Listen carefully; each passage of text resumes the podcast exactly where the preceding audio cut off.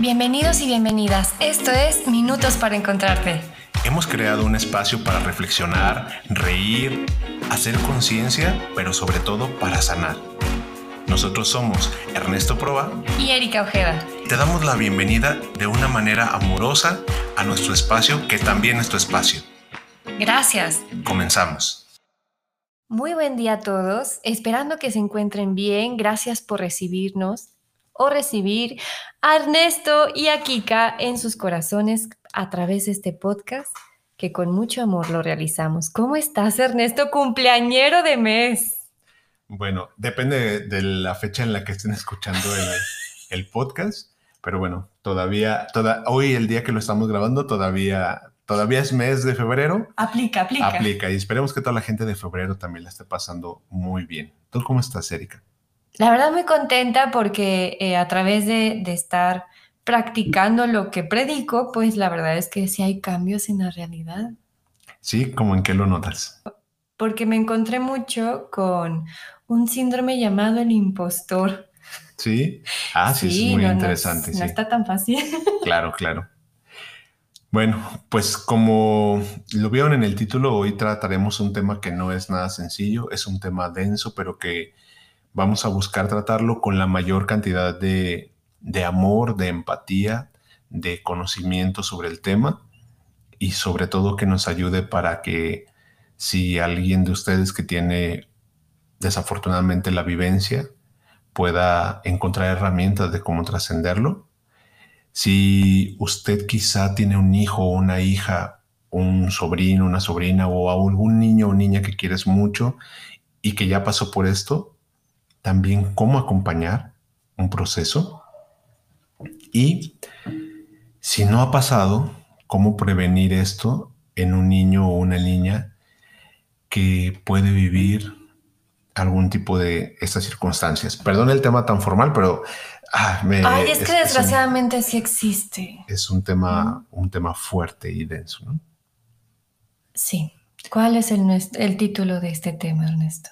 Pues estamos hablando del abuso sexual infantil.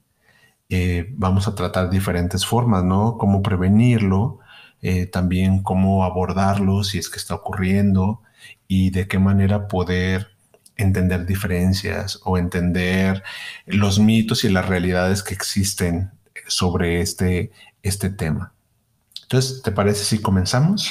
Con la frase que nos puedas compartir, por favor. Hoy, el día de hoy, voy a omitir un poco la ah. frase porque me parece que la frase podría ir hasta el final. Ah, bueno, así lo dejamos. Me gustaría que la frase fuera hasta el final porque, porque creo que me gustaría que cerrara con abriendo una esperanza para, para este tema. ¿Va? Va. Entonces, Ernesto, ¿qué es el abuso sexual infantil? Bueno, vamos a determinar dos, una diferencia entre abuso y violación. Ah, ok, porque no es igual. Porque No, es lo, no es lo mismo. El día de hoy nos vamos a enfocar en el abuso como tal. Bueno, a diferencia de la violación, el abuso es una...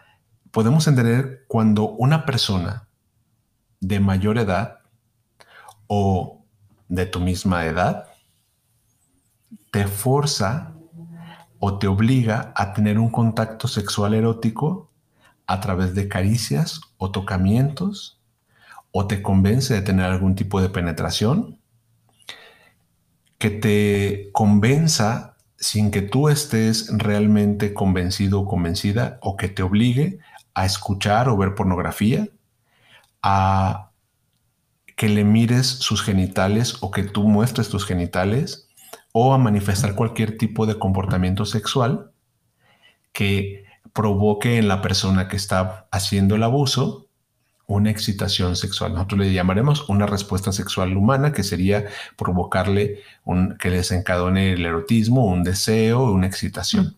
Mm, okay. Eso es en términos generales. Por eso entonces, a cualquier edad podemos vivir un abuso, porque pues depende de que yo no lo quiera.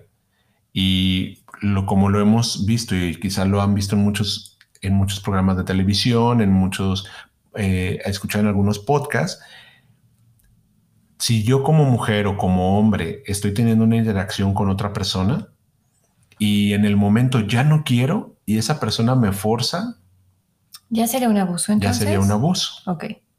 Si es que no llegamos a un consenso y si es que no se llega a un, a un acomodo. Entonces, con los niños tendríamos esta misma circunstancia, solo que lo que diferenciaría es que en la mayoría de los casos los niños no tienen la madurez ni emocional ni psicológica para determinar el daño o para determinar lo que está pasando. Entonces yo no, yo si a mí me, alguien me toca y yo soy un niño, yo no voy a saber qué está ocurriendo. Hay una cuestión de indefensión ante esto. Es más fácil de manipularlos entonces porque están pequeños. Sí, y, o es más fácil eh, coaccionar, ¿no? Mm. Que sería el término, es como, como generar en ti una reacción emocional también, afectiva, a través del acto erótico sexual que yo quiero que tú, que tú entres. Cuando, ojo, a, veces tenemos una, una duda y es que los niños y las niñas pueden tener juegos sexuales con otros niños y niñas. Ok. Es normal, ¿no? Es, la típica historia del juego con los vecinitos, con las primitas y que a veces como adultos nos, nos asustamos. Pero cuando los niños están descubriendo su cuerpo, quieren saber del cuerpo de los demás. Entonces es como esa etapa que le dicen oral en los niños. Sí, eh, que bueno, Freud la determina desde el psicoanálisis que hay una necesidad de expresión, más que oral, porque la etapa oral tiene que ver cuando nos amamantan, ah, ¿no? En ese, en ese ciclo donde la oralidad lo cuenta todo, chupo todo, todo se me, me meto a la boca, que es cuando son bebecitos. Aquí estamos hablando más bien de una etapa genital desde la parte psicoanalítica, ¿no? Pero si lo viéramos, solamente estoy descubriendo mi cuerpo y yo quiero saber cómo es el cuerpo de las demás personas, ¿no? De los otros niños y de las niñas.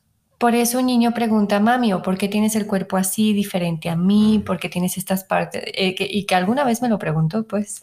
Pero si no, si en tu casa no hay, no hay esta, no, no se abre un tema de la sexualidad, entonces los niños y las niñas buscarán de manera curiosa, porque así como conocen su, ojo, su nariz, ah, pues también conocen sus genitales, conocen su ano, su vulva, su vagina y todo el pene, los testículos, porque es parte natural del cuerpo. Aquí nos vamos a referir cuando el niño no quiere hacerlo, la niña no quiere hacerlo, y entonces se ve obligado, ya sea por alguien de su misma edad o ya sea por alguien mayor. ¿El común enmedador es que sea alguien mayor a ellos? Sí, porque normalmente algo que va a marcar el abuso sexual, de acuerdo a lo que nos dicen los expertos, es un ejercicio del poder. Ah. Que yo tome mi poder y lo accione en ti y que eso me genere a mí un placer. Por eso es que tendríamos esta definición de, del abuso sexual infantil. Entonces, yo puedo contar algunas historias que podríamos detonarlo, ¿no? Recuerdo yo a alguien eh, muy cercano a mí que alguna vez me decía, es que él era el sacerdote del templo, ¿no? De donde yo estaba. Y un día estábamos en la sacristía, yo tenía 11 años y me besó. ¿Podríamos decir que fue un simple beso? No, es un abuso sexual. Porque lo hizo sin su consentimiento y probablemente buscando una respuesta sexual humana o satisfacer un deseo sexual esta persona que, que besó a, este amigo. Y entonces a partir de ahí diremos, sí, pero no hubo una penetración, no hubo tocamientos, pero eso también es un abuso. Y de ahí hasta el otro extremo, ¿no? Que ya podría ser hasta una penetración, podría ser sexo oral, cualquiera de estas circunstancias que se viven. Porque si en algo se enganchó, ya es el brinquito a un acto más, ahora sí, completo, ¿no? Sí. Y bueno, todos los actos son completos. Aunque sea el beso. Sí, es decir, ah, todo lo consideremos abuso, pues. Ah, ok, en el abuso todo. Claro, es que, es que si decimos completo o incompleto, es como pensar que eso no fue algo, como no llega hasta se invalida el acto. Se invalida el acto. ¡Wow! Y entonces es como yo lo estoy viviendo. Mm. Por eso es importante que conozcamos que el abuso sexual se define desde ahí. Y en los niños y en las niñas, pues es justo este juego que puede existir. Ok. Y entonces en la infancia, ¿cómo lo están viviendo actualmente los niños? Eh, bueno, ¿cómo, ¿cómo lo viven? ¿A qué te refieres exactamente? ¿Cómo se da en la infancia este tipo de, de abuso? Ah, bueno, muy bien. Normalmente, la mayoría de los casos de abuso, estadísticamente, nos, las estadísticas nos dicen que las personas que abusan sexualmente de un niño son personas cercanas o una niña son personas cercanas a él o a ella. Es el tío, el compadre, digo no por el género masculino, pero es casi siempre muy eh, que está conociendo al niño desde chiquitito, ¿no? Que Claro. están muy cercanos a la familia. Claro, porque también existe que el abuso sexual pueda ser en algún, algún transporte público, ¿no? A lo mejor Mm. yo eh, voy de niño y entonces alguien toca mis genitales o toca mis nalgas y entonces toca mi pene y a partir de ahí ya es un abuso. Eso también se da. Pero a veces tenemos la falsa creencia de que el abuso tendría todas estas connotaciones malignas y que te llevan al oscuro. Ah. Y no, los abusos se dan en ambientes muy cercanos a los niños y a las niñas. Oye, y es que en el metro, pues, hablando de la de Ciudad de México, pues están apenas acabe un pollito más y revienta, ¿no? El tren, Claro. Y entonces la línea. es, pues. es un cultivo donde hay Ujú. demasiado abuso, ¿no? De- del tocamiento y, y el, el frotamiento. Pero con los niños y las niñas se da por esta cercanía que hay. Ok. E- Es una línea muy delgada, yo creo que tú lo sabrás como mamá, ¿no? Qué tan complicado es eh, este entender cuando alguien se acerca con amor a mi hijo, cuando quizá no es un amor que está encaminado solo a, a cuidarle y acompañarle y cuando va enfocado a algo erótico o algo sexual. Y como es de un, de un alguien cercano, pues no pasa por tu mente tan fácil. No. Es más, ni, ni está en el radar que llegue un pensamiento así, ¿no? Y además está muy comprobado que hay diferentes tipos de agresores. Mm. Hay agresores ocasionales, agresores de oportunidad y agresoras, o sea, ah, porque pueden ser hombre o mujer, y hay agresores y agresoras con planeación. Entonces, hay alguien que a lo mejor tiene un impulso y en ese momento no lo, no lo controló y cometió el abuso y fue una única ocasión. Hay personas que son repetitivas, pero en base a que la circunstancia esté presentándose y hay quienes lo planifican para llevar a cabo ese abuso.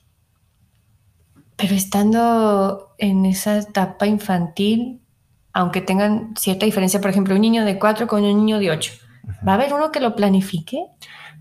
Necesariamente, no, bueno, en muchos momentos sí, pero aquí hablaríamos de algo importante. Normalmente cuando un niño comienza a estructurar la forma de abusar sexualmente de otro niño, en la, la mayoría de los casos es porque ese niño ya tuvo o conocimiento Ah, yo fui abusado. o ya fue Ay, abusado. no. Entonces, por eso es que sabe cómo es el esquema y lo normaliza.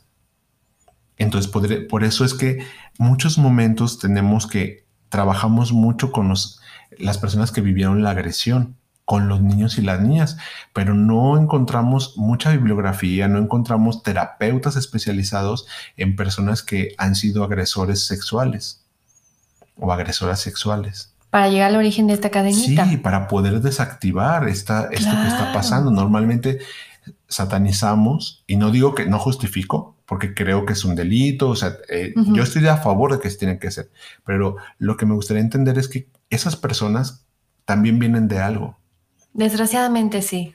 y que cuando el, el mero enfoque es eh, meterlos a la cárcel o meterlas a la cárcel o algún tipo de sanción, realmente no estamos acabando con el problema. Solamente lo estamos haciendo a un lado porque estamos atacando el problema que está inmediato, pero no un problema global. Ok. Y entonces, ¿qué pasa con una persona que vive abuso sexual en la infancia?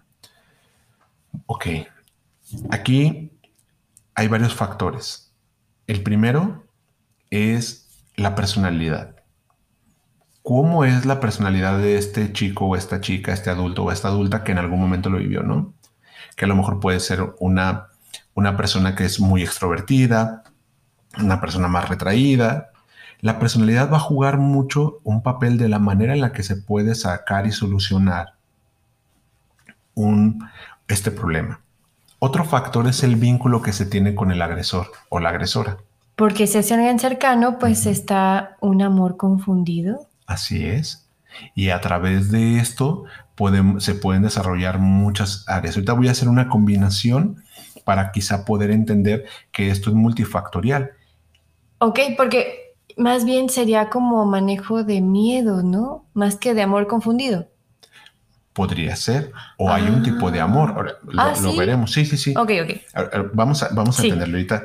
Y le- el siguiente factor que va a determinar es la manera en la que el medio ambiente reacciona hasta ante este tipo de eventos o la manera en la que se habla de este tipo de eventos. Entonces, yo si estoy en un hogar donde no se puede hablar de mi sexualidad, no se, no se habla de lo que está ocurriendo, entonces eso también es un factor. Ah, estar en un lugar donde se pueda hablar, donde yo a lo mejor yo de niño pude haberlo dicho y me pasó y me ocurrió. Y me creyeron, porque esa es otra, Ernesto. Ajá, claro. Si no se anima a hablarlo y después de que sí se anima, no le creen, pues ahí se acabó la autoestima o, o Claro. la confianza en los seres que, le, que lo aman, ¿no? Que él siente que lo aman. Sí, simplemente tú como mujer, ¿no? ¿Cuántas veces eres cosificada y en cuántos momentos te echan a ti la bronca de que un hombre te agreda? Porque pues tú no pusiste límite, pues porque quizá ibas muy provocadora. Me andas con ese escote, Claro, es que es tu novio, e- es, coqueteas. es tu esposo. Ay, es que también sí. La... Claro, entonces, Sí. entonces todo eso, ahora entonces con le- los niños y las niñas pasa exactamente lo mismo, pero centrado en ellos y en ellas. Es decir, ¿qué, qué pensamos de manera indirecta es qué estaba pasando con los padres que no lo cuidaron? Que normalmente siempre culpabilizamos a los padres, a la situación, a la circunstancia. Y necesitamos entender que si tú has vivido una agresión sexual, siempre es responsabilidad de la persona que te agredió jamás de alguien más. Es cierto y duele cuando están involucrados los padres, cuando tu padre o tu madre fue tu agresor o tu agresora. Ahí sí se vuelve algo muy complejo. Es que es un shock interno como la persona que te dio la vida al mismo tiempo abusa, ¿no? Como la persona que se supone que me va a amar y me va a cuidar es la que me está agrediendo constantemente. Y sí pasa. Y sí pasa. Entonces, ahora que, bueno, retomando estos puntos, ¿qué consecuencias podremos ver? Bueno, pueden ser muchas. Pueden existir, de acuerdo al perfil de la personalidad, alguien que la sexualidad le parezca asquerosa, que el erotismo es algo donde se encuentre con un problema y esto se repercuta en la relación de pareja. Porque sucedió, lo, o sea, sucedió en infancia, lo arrastró y llega con la pareja con todos estos piedritas en la mochila. Sí. Ha- Hay algo que es interesante aquí mencionar, Erika. Cuando alguien vive un abuso sexual, nuestros cuerpos tienen una memoria celular. Por ejemplo, si tú haces ejercicio durante algún tiempo, ¡Ay, sí la tienen! ajá, cuando haces ejercicio durante algún tiempo y Sí. después lo retomas, tu cuerpo ubica el movimiento, ubica lo que se hace. Lo mismo pasa cuando se vive una agresión. Entonces, hay una corporalidad, una memoria de la corporalidad que tiene mucha relación con lo que se vivió. ¿Por qué crees que cuando en- las personas engordan más de las caderas es parte de proteger ese abuso que fue en los genitales? Sí, cuando inclusive esta, esta gordura tapa el vientre. Sí. Cuando muchas personas se avergüenzan y no quieren mostrarse. Muchos de estos eh, van, van encaminados hacia allá. Entonces, bueno, en primera instancia Sí. tendríamos esta respuesta al sexo, al erotismo como un, una aversión, porque eso me causó daño. Pero la respuesta también puede ser lo contrario. Mediante el erotismo encuentro el vínculo. Entonces hay personas que viven un abuso sexual y su cabeza identifica que erotizando obtienen afecto, atención y placer. Se da mucho en los casos de los niños y de las niñas que en algún momento vivieron algún tipo de abuso y entonces la sexualidad se vuelve una forma de vinculación. Porque es como recibieron amor. Así es. ¿Qué tal si mi mamá nunca me abrazó?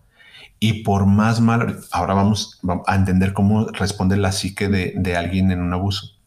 Y por más mal que, que me pueda yo sentir, por más mal que pueda yo vivirlo, genero un afecto hacia la persona que me está agrediendo porque psicológicamente es una forma en la que mi cerebro me ayuda a defenderme de algo que me duele. Mm. Eh, yo escucho mucho el caso y que conocemos de esta mujer que en México es muy famosa, que Sasha Sokol, que habla de, y, me parece muy valiente lo que ella hace como, como mujer, cómo es ella a los 13 años seducida por este productor que públicamente se veía, pero que en ese momento era normalizado el que él anduviera con una niña de 13 años y ella lo ha señalado públicamente, por eso lo hablo, ¿no? Sí, sí, sí. Porque ella dice que ha reclamado públicamente cómo él la, dice, tú me encamaste a los 13, ¿cómo puedes decir? Y, pero como está cubierto de un halo de romanticismo en el caso de ella como una preadolescente o adolescente, Ah, de 13 años, híjole, no. no y entonces, él inclusive ha señalado que ella ya estaba muy vivida. O sea, la tacha como una mujer que tiene una condición cuando es una chica de 13 años. Entonces, ella está luchando mucho como por denunciar a un agresor sexual que todo mundo le aplaude.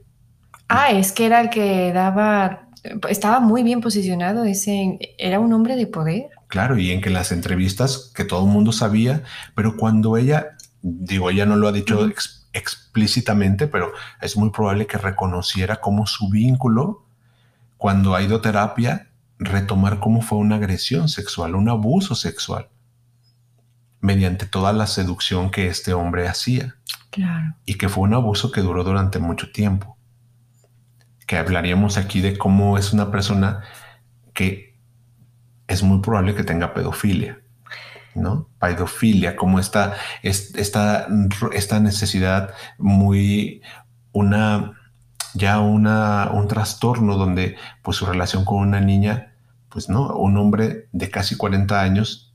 O sea, que le triplique la edad, tú dices que está justificado. Claro, no. Entonces tendríamos ese punto, ¿no? Y el otro punto que también ocurre es la relación con el cuerpo que tú misma señalabas, ¿no? Cómo mi vínculo con el cuerpo comienza a ser también una demostración. Cómo engordo, subo de peso, cómo bajo de peso, cómo me relaciono con la comida y en el caso mismo de Sasha, quizá cómo se relacionó con las drogas como una forma de sentirse sucio por algo que se ha hecho. Y que también en el caso de los niños o de los varones, eh, he encontrado muchos eh, hombres que se aíslan, que su incapacidad de tener el erotismo. Entonces hay personas que también en su cuerpo se agreden, se cortan y demás, porque es multifactorial la manera en la que un abuso sexual puede desencadenarse. En otro, en otro sentido son también el tipo de relaciones que se eligen. Pueden ser relaciones, si no se ha trabajado, relaciones autodestructivas, relaciones que replican el abuso sexual, si ustedes han visto una película que está en Netflix que se llama El juego de Gerald, que habla justamente de cómo se replica un abuso sexual con la pareja. Cómo voy a buscar una pareja abusiva para yo poder, porque es el camino que conozco. Claro. Porque es como yo entendí cómo vincularme eróticamente con alguien, afectivamente con alguien. Y en la siguiente y última posición, que hay muchas, muchas más, pues personas que viven depresión, ansiedad, con mucha angustia o mucha ira reprimida. ¿Crees que sea una, un, efecto el abuso infantil del suicidio adolescente? Puede ser un factor, no. Entre muchísimos. Entre pues. muchísimos, pero sí creo que es un factor. Pero sí es importante ubicar que cuando nosotros como adultos lo hemos vivido, también lo podemos sanar. Ahorita planteábamos un escenario. Sí. Pero todo se puede sanar. Todos podemos salir, todos y todas podemos salir adelante de situaciones complicadas. Sé que a lo mejor para alguien que lo está escuchando y lo vivió en este probable momento esté sintiendo dolor porque estamos hablando de cosas que en las que se puede identificar. Es que hasta para comunicarlo, ¿no? A mí no se me está haciendo tan sencillo, pero la mejor noticia es que lo acabas de decir, tiene solución y se puede transformar o transmutar sobre todo en paz. Podemos tener una vida sexual plena, si a lo mejor consideras que tu vida sexual no está siendo la adecuada para ti, porque a lo mejor hay alguien que dice, no, yo decido no tener contacto erótico con nadie, se vale. Si es una decisión que va desde ti, desde tu salud emocional y no desde tus miedos, o lo contrario, decir, bueno, ya no quiero seguir teniendo una vida sexual tan activa con una condicionante de esta necesidad que se da como tal. Cuando ocurre un abuso sexual, Erika, se generan varios, se rompen muchas cosas. Y hay diferentes áreas que se trabajan o que yo trabajo en el modelo en el que, en el que yo abordo sobre abuso sexual. Es uno, es mi relación con el abusador o la abusadora. ¿Cómo es? O los abusadores, porque luego pueden ser muchos y muchas. Otro ¿Cómo es mi vínculo conmigo mismo, conmigo misma, con mi cuerpo, con mis emociones, con mi forma en la que me, me, identifico, me veo, me, me percibo a través de una experiencia de abuso? Porque va a estar el tabú entonces en este cuerpo que quieres limpiar, limpiar, limpiar porque en algún momento alguien abusó de ti y te sientes sucia o sucio desde ahí, desde a lo mejor no sentirme digno, desde sentirme enojado, desde lo que me genera, porque esto es multifactorial. Y la última área también es importante de trabajo es qué pasa con mis cuidadores.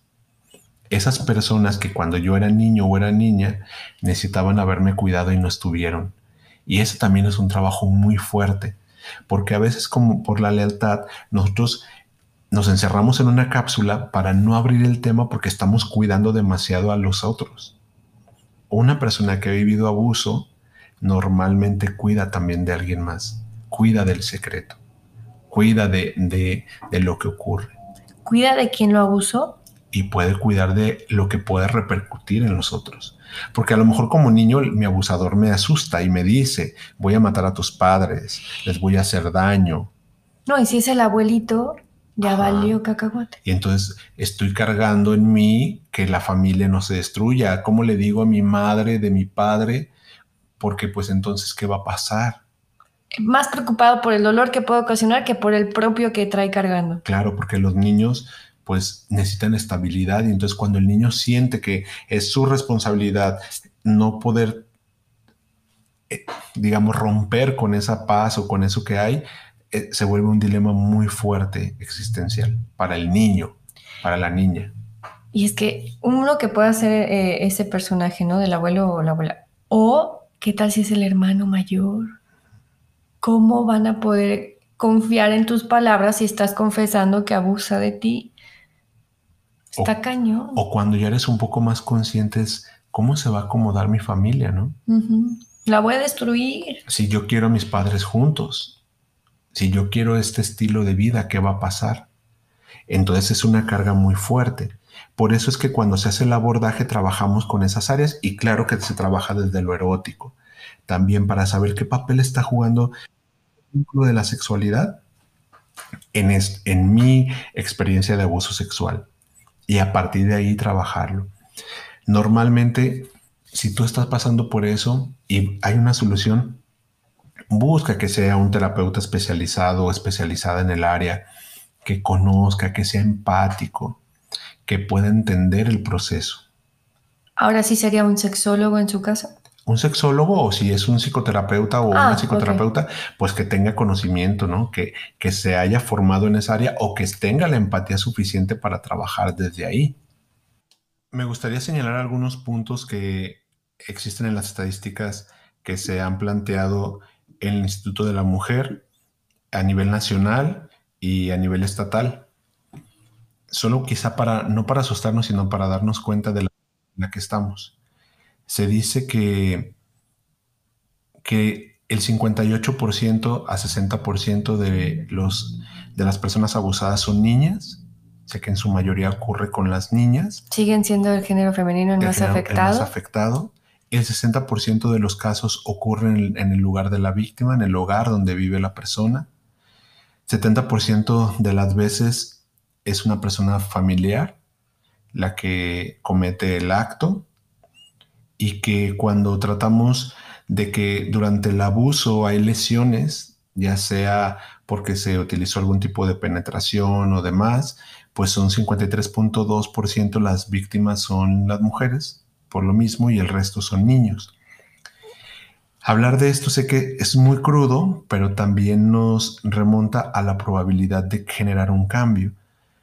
Estamos buscando que, que ya no vaya ocurriendo, que que en su mayoría de los casos podamos hablar de que abrimos con este espacio una posibilidad de que si por lo menos una persona encuentra una puerta para sanar, encuentra una herramienta para acompañar a sus hijos, a sus hijas, estamos del otro lado.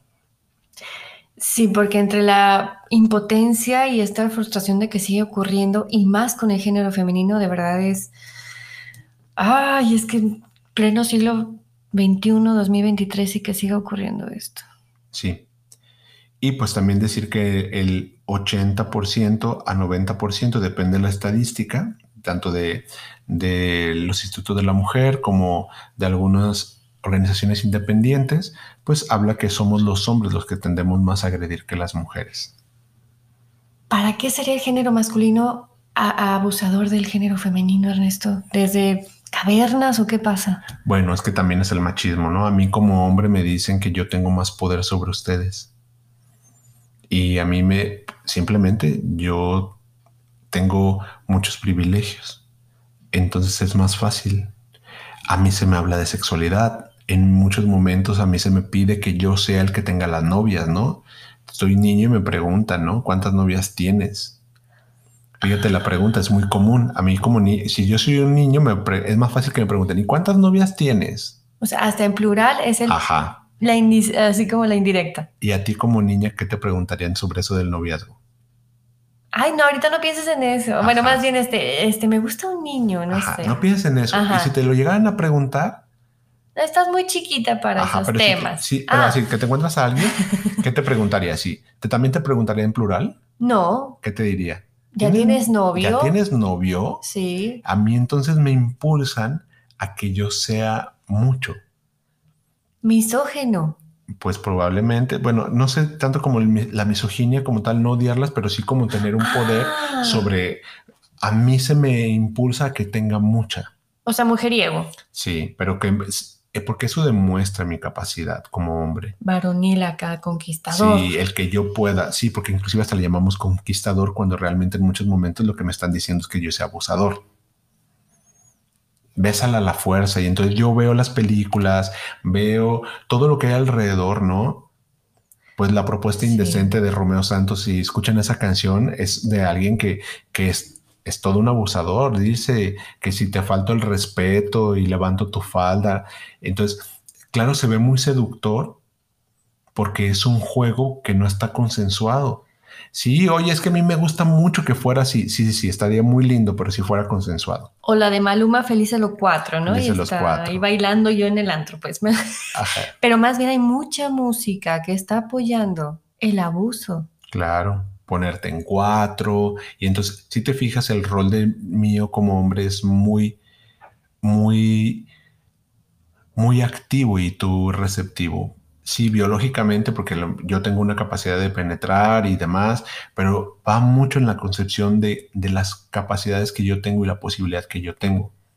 Es más común que a mí, yo en la primaria, en una escuela, le levante la falda a las niñas que las niñas me toquen mis genitales. Ah, no, es mucho más fácil, claro. Y es más, nos decíamos en la escuela, hay que llevar las licras debajo de la falda para que no pase eso, pues aunque nos la levanten.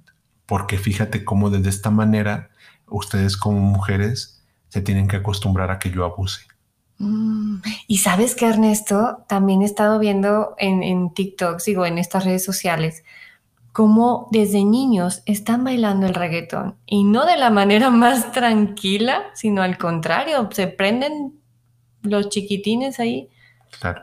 Y, y, la letra que les está llegando al cerebro, ¿no? Porque Bad Bunny es otro que entre que es muy acá de que llena estadios y se vendió su gira rapidísimo, también tiene canciones muy de mucho abuso para la mujer, algunas no tanto, pero la mayoría. Donde las cosificamos y donde las objetivizamos. Entonces, por eso es que los hombres tendemos más a eso, Hay una teoría que diría que yo como hombre soy más, más instintivo, sí, pero también soy un ser humano y también me he desarrollado y también tengo autocontrol. Y, y, y algo que contradice lo que estamos eh, diciendo es que si fuera cierta esa teoría biológica de que yo como hombre soy más impulsivo, pues entonces todos los hombres estaríamos buscando abusar sexualmente de las mujeres o de los hombres porque tenemos la necesidad que no podemos refrenar. O sea, como animalitos. Pero la verdad es que no ocurre. ¿Y sabes qué canciones ya me acordé? La de Tengo muchas novias, la de Titi, le dice Tengo muchas novias. Ay, no, hasta le empezó a cantar mi hijo. Le dije, a ver, chaparrito, déjame, voy a, voy a leer la, la, canción, la letra, me voy a fijar porque quiero ver qué está entrando en tu cabecita. Mientras le ponemos pausa a la canción. Otra, acabas de poner un ejemplo clarísimo que de una canción que no tiene muchísimo tiempo. Lo que le está validando a tu hijo es que él como hombre puede tener a muchas, pero ese puede tener a muchas es yo tengo el poder. Entonces por eso es que se da de esa manera. Uy, pues estos, estos niños que son como esponjitas, ¿no? Y niñas que absorben todo. Claro, porque también como niñas pueden ir validando que así tenga que ser. Bien. Ok, entonces Ernesto, ¿cómo prevenir este tipo de abuso infantil y sexual? Bueno, creo que la parte más importante que es la prevención sería que yo como papá o yo como mamá, ¿cómo estoy con mi propia sexualidad? Uy, no, bueno, por favor, pidan ayuda. Si no se sienten plenos, vayan a terapia. Porque ahí está el meollo que también no te sientas pleno con tu pareja. Es básico la sexualidad. Y, que no te sientas bien contigo. ¿Cómo está tu relación con tu cuerpo? ¿Qué, estigmas tienes sobre, sobre la, la sexualidad, sobre el erotismo? ¿De qué manera vas a hablarle sobre la sexualidad y el erotismo? Cuáles son los valores que tú quieres transmitirle a tus hijos, porque yo como papá voy a transmitir unos y tú como mamá te vas a transmitir otros, porque cada quien tiene unos, un esquema de valores, pero eso también están aplicados a la sexualidad, mm. al erotismo. Pero lo que sí está comprobado es que cuando yo a los niños les hablo primero de su cuerpo con la naturalidad, hablar de un pene, de unos testículos, de un ano, Sí, no, no es pajarito, no son kiwis, no, son nada. Panditas. Nada, no es, no es tu cosita, tu colita, nada. Son los labios mayores, son los labios menores. Ser clítoris. Es, esto se llama vulva, ¿no? Hay un meato urinario, hay un introito vaginal, porque tenemos confundido, ¿no? La vagina es la parte interna, lo externo es la vulva tus nalgas. Y entonces, el primer punto es ayudarle a que los niños conozcan su cuerpo con el nombre que es. Ok.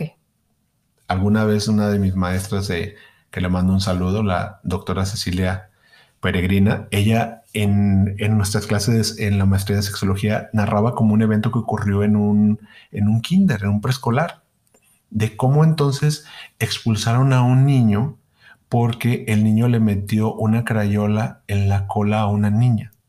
O sea, ya en el puro enunciado que acabas de decir, ya la mente se puede viajar, mal viajar. Mal viajar. Entonces, cuando ella va, la llevan como sexóloga, ella nos contaba cómo es que realmente era, porque claro, sí, a la niña le decían que su colita era la vulva, pero a la vez ella entendía que su colita era la del cabello. Y el niño donde realmente había metido la crayola era en la colita del cabello.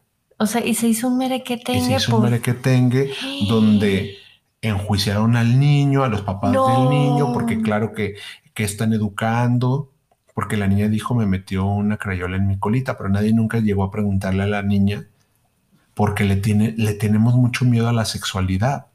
Hasta con un dibujo, ¿no? A ver, pues dibujo la crayola y dibuja este, ¿cómo fue? Pero como estos papás no quisieron hablar de sexualidad con su hija ah. y de entrada estos papás que no le ponen el nombre a, los, a las cosas. Entonces ese es un primer punto, hablar tal cual son para que el niño y la niña sepa cómo son sus genitales.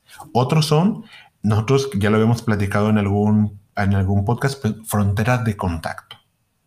Yo al niño le tengo que decir hasta dónde lo pueden tocar y quiénes. Fíjate que, que en la escuela acá con mi hijo era ya para sus partes íntimas, solamente él. Y en dado caso el doctor por si tenía alguna situación de enfermedad. Ni su papá ni su mamá para bañarlo, Ernesto. Sí, porque inclusive hasta unas les explicarle el aseo personal se lo podemos explicar sin tocarle, ¿no? Ya cuando tienen más una edad de dos, tres años, irles eh, enseñando a que sean ellos los que se hacen, así como les enseñas a lavarte las manitas, es lo mismo enseñarle a, hacer su cuerpo, sus genitales, y eso en fronteras de contacto irle diciendo quién puede y quién no puede. Incluso cada quien decidirá si, por ejemplo, yo besar a mis, a mis hijos, yo los puedo besar en la mejilla, ¿no?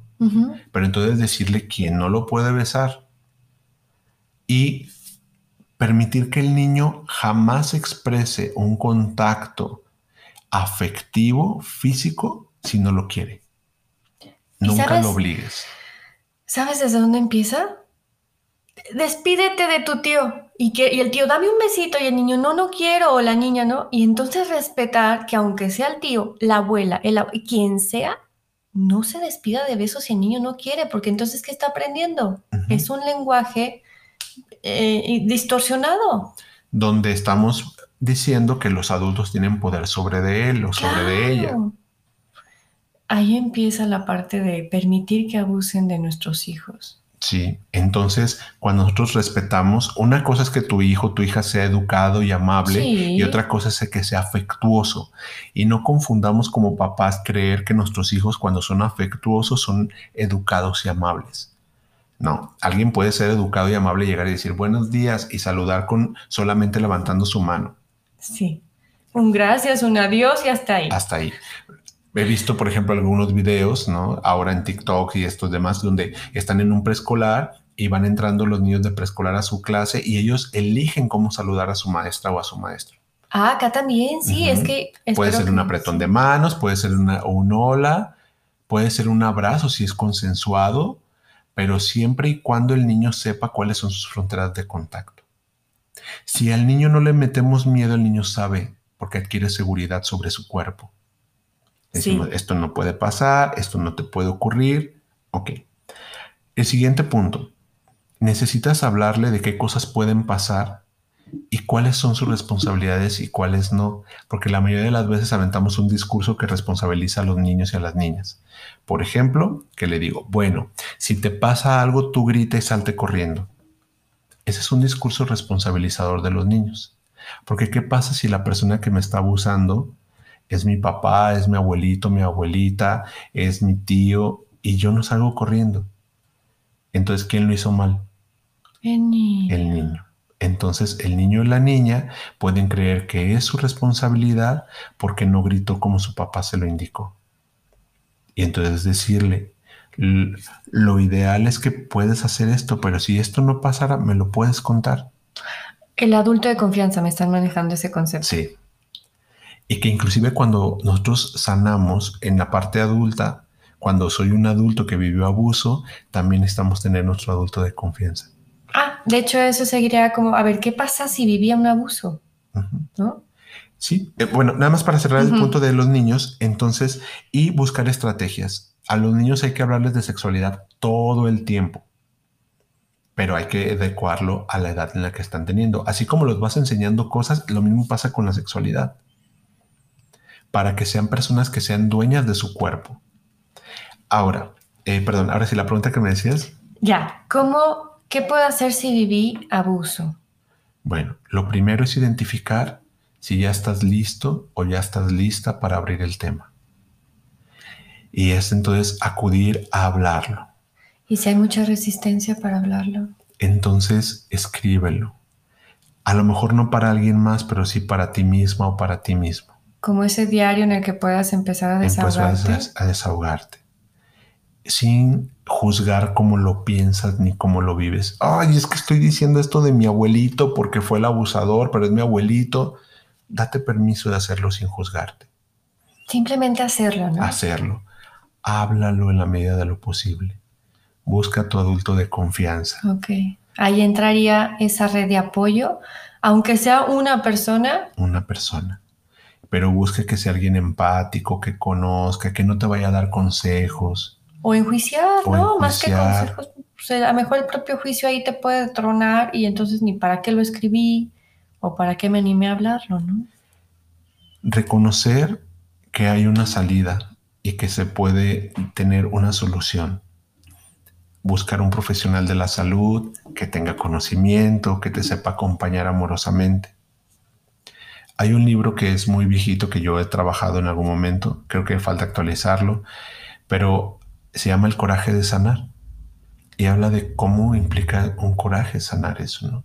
Pero se puede. Yo he acompañado a personas que tienen 50 años de edad, que vivieron un abuso cuando tenían 10, o sea, llevan 40 años con un tema y lo sanan. Nunca es tarde para sanar cuando has vivido una violencia de este tipo, cuando los secretos se guardan y siempre podemos llegar a tener un equilibrio. Otro, otra técnica también es busca libros especializados, busca eh, videos que te ayuden a encontrarte como y reconocerte, porque lo más importante es reconocer que fui víctima de un abuso. Y esa es una cuestión muy complicada, porque en la vivencia del abuso se encriptan muchas cosas. No es un caminito sencillo, porque sobre todo de niños o de niñas, la gran mayoría omite detalles o si no es que está omitiendo por completo el abuso, omite muchos detalles del abuso porque resulta complicado. Y es más doloroso recordar detalles y entonces mejor los bloqueo. O las implicaciones que hay al respecto, ¿no?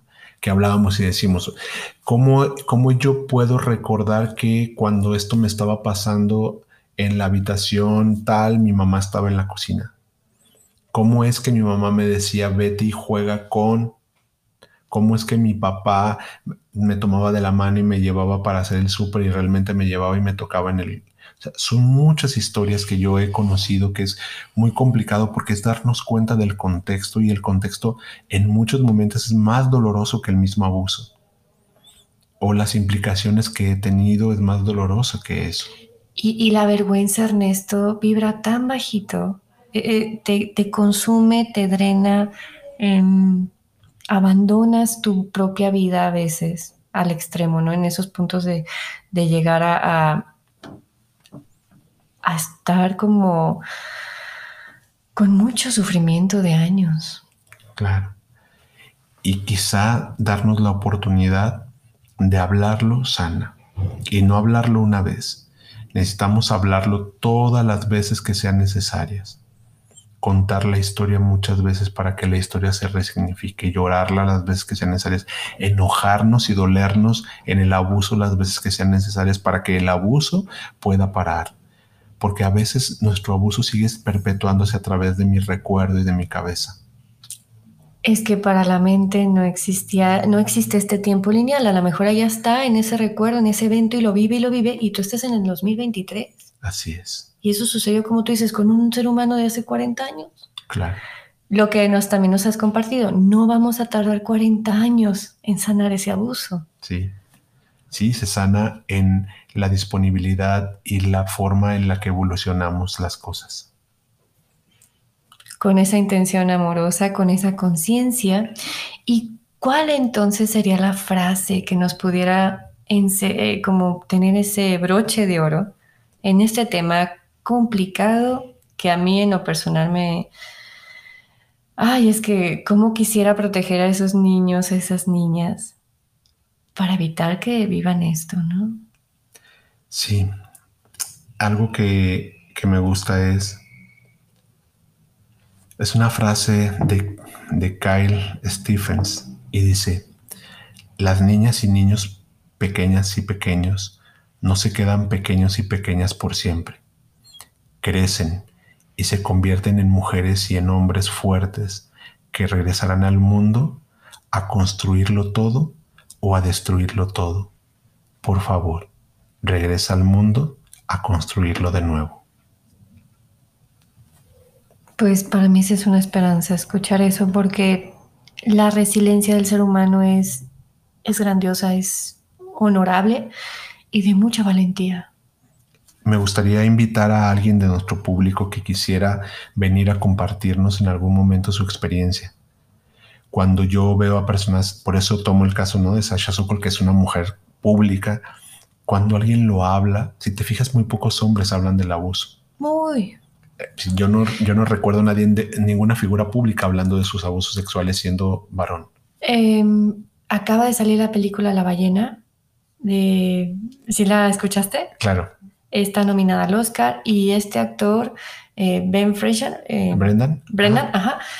Comentó el abuso de quien no vivió de un director de. Y de ahí lo sacaron de Hollywood y ya no pudo hacer películas, pero lo. Creo que es el único que he escuchado en mi historia de vida. No lo había escuchado en otro hombre, sí es cierto. Claro, y, pero tampoco ni siquiera de que hablen de su niñez de abuso, ¿no? Ajá, él, dice que fue, bueno, en su juventud. En su juventud, que tampoco no, no lo estamos justificando, pero me refiero a que ni siquiera hay alguien que llegue y dice, yo de niño viví esto.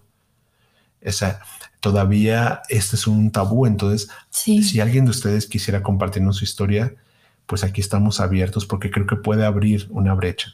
Es cierto, cuando abrimos la historia se abre a la crítica, pero también se abre que mucha gente sane.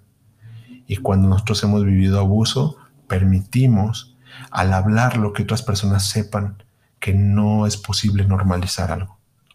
Y si sanas tú, sanamos todos. Sí, y con una persona que pueda hacer un cambio, hace un cambio en su alrededor.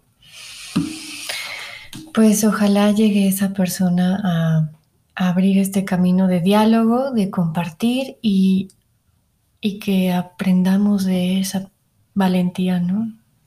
Y que nuestro cuerpo también tiene esta sabiduría y tiene este equilibrio y sé que podemos llegar a ese equilibrio y a esa sabiduría. Sí, con una masculinidad virtuosa.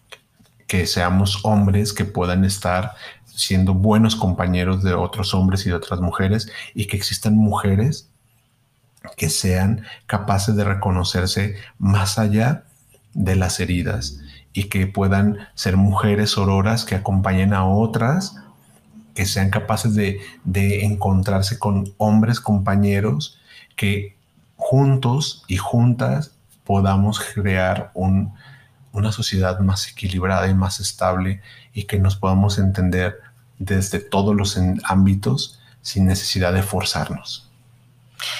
Así es, Ernesto. Entonces, ¿dónde nos pueden localizar, por favor, para que lleguen esos testimonios? Bueno, pues arroba minutos para encontrarte en Instagram, Facebook y que nos cuenten sus historias. Si alguien quiere compartir, hacemos un live. Creo que sería interesante que podamos encontrar estas historias para sanar. Claro que sí. También está el correo hola arroba minutos para encontrarte.com y está incluso un teléfono de contacto que sé que puedo contribuir ahí a un WhatsApp triple 4 veces 3 860737. Otra vez, para quien lo, viene escuchando. Si es la LADA 52, si nos escuchas de otro país, LADA 52, 4 veces el 3, 860737. Pues ahí te lo agregas como WhatsApp, mandas un mensajito y con gusto estamos y que también hay muchas asociaciones que se dedican a, poder acompañar estos procesos y que deseo de todo corazón que si tú lo viviste, encuentres esa paz, ese amor, esa armonía y te encuentres otra vez para ti en donde estés. Si eres un papá, una mamá que tu hijo lo está viviendo, tu hija, siéntete apoyado no estás solo, sobre todo con esa situación de que cuentes con un respaldo o te canalizamos con un experto o toca puerta y, pide ayuda. Y es cierto que a los padres nos toca una responsabilidad, pero también es importante saber que el abuso, la violencia, siempre es responsabilidad de quien lo ejerce, no de quien lo vive. A veces cuando lo vivimos, pues estamos normalizados en un esquema entonces, si tú tienes un hijo que ha vivido esto, pues que tú como padre sepas que, hay cosas que tú necesitas hacer, pero que siempre será la responsabilidad de quien agredió a tu hijo o a tu hija.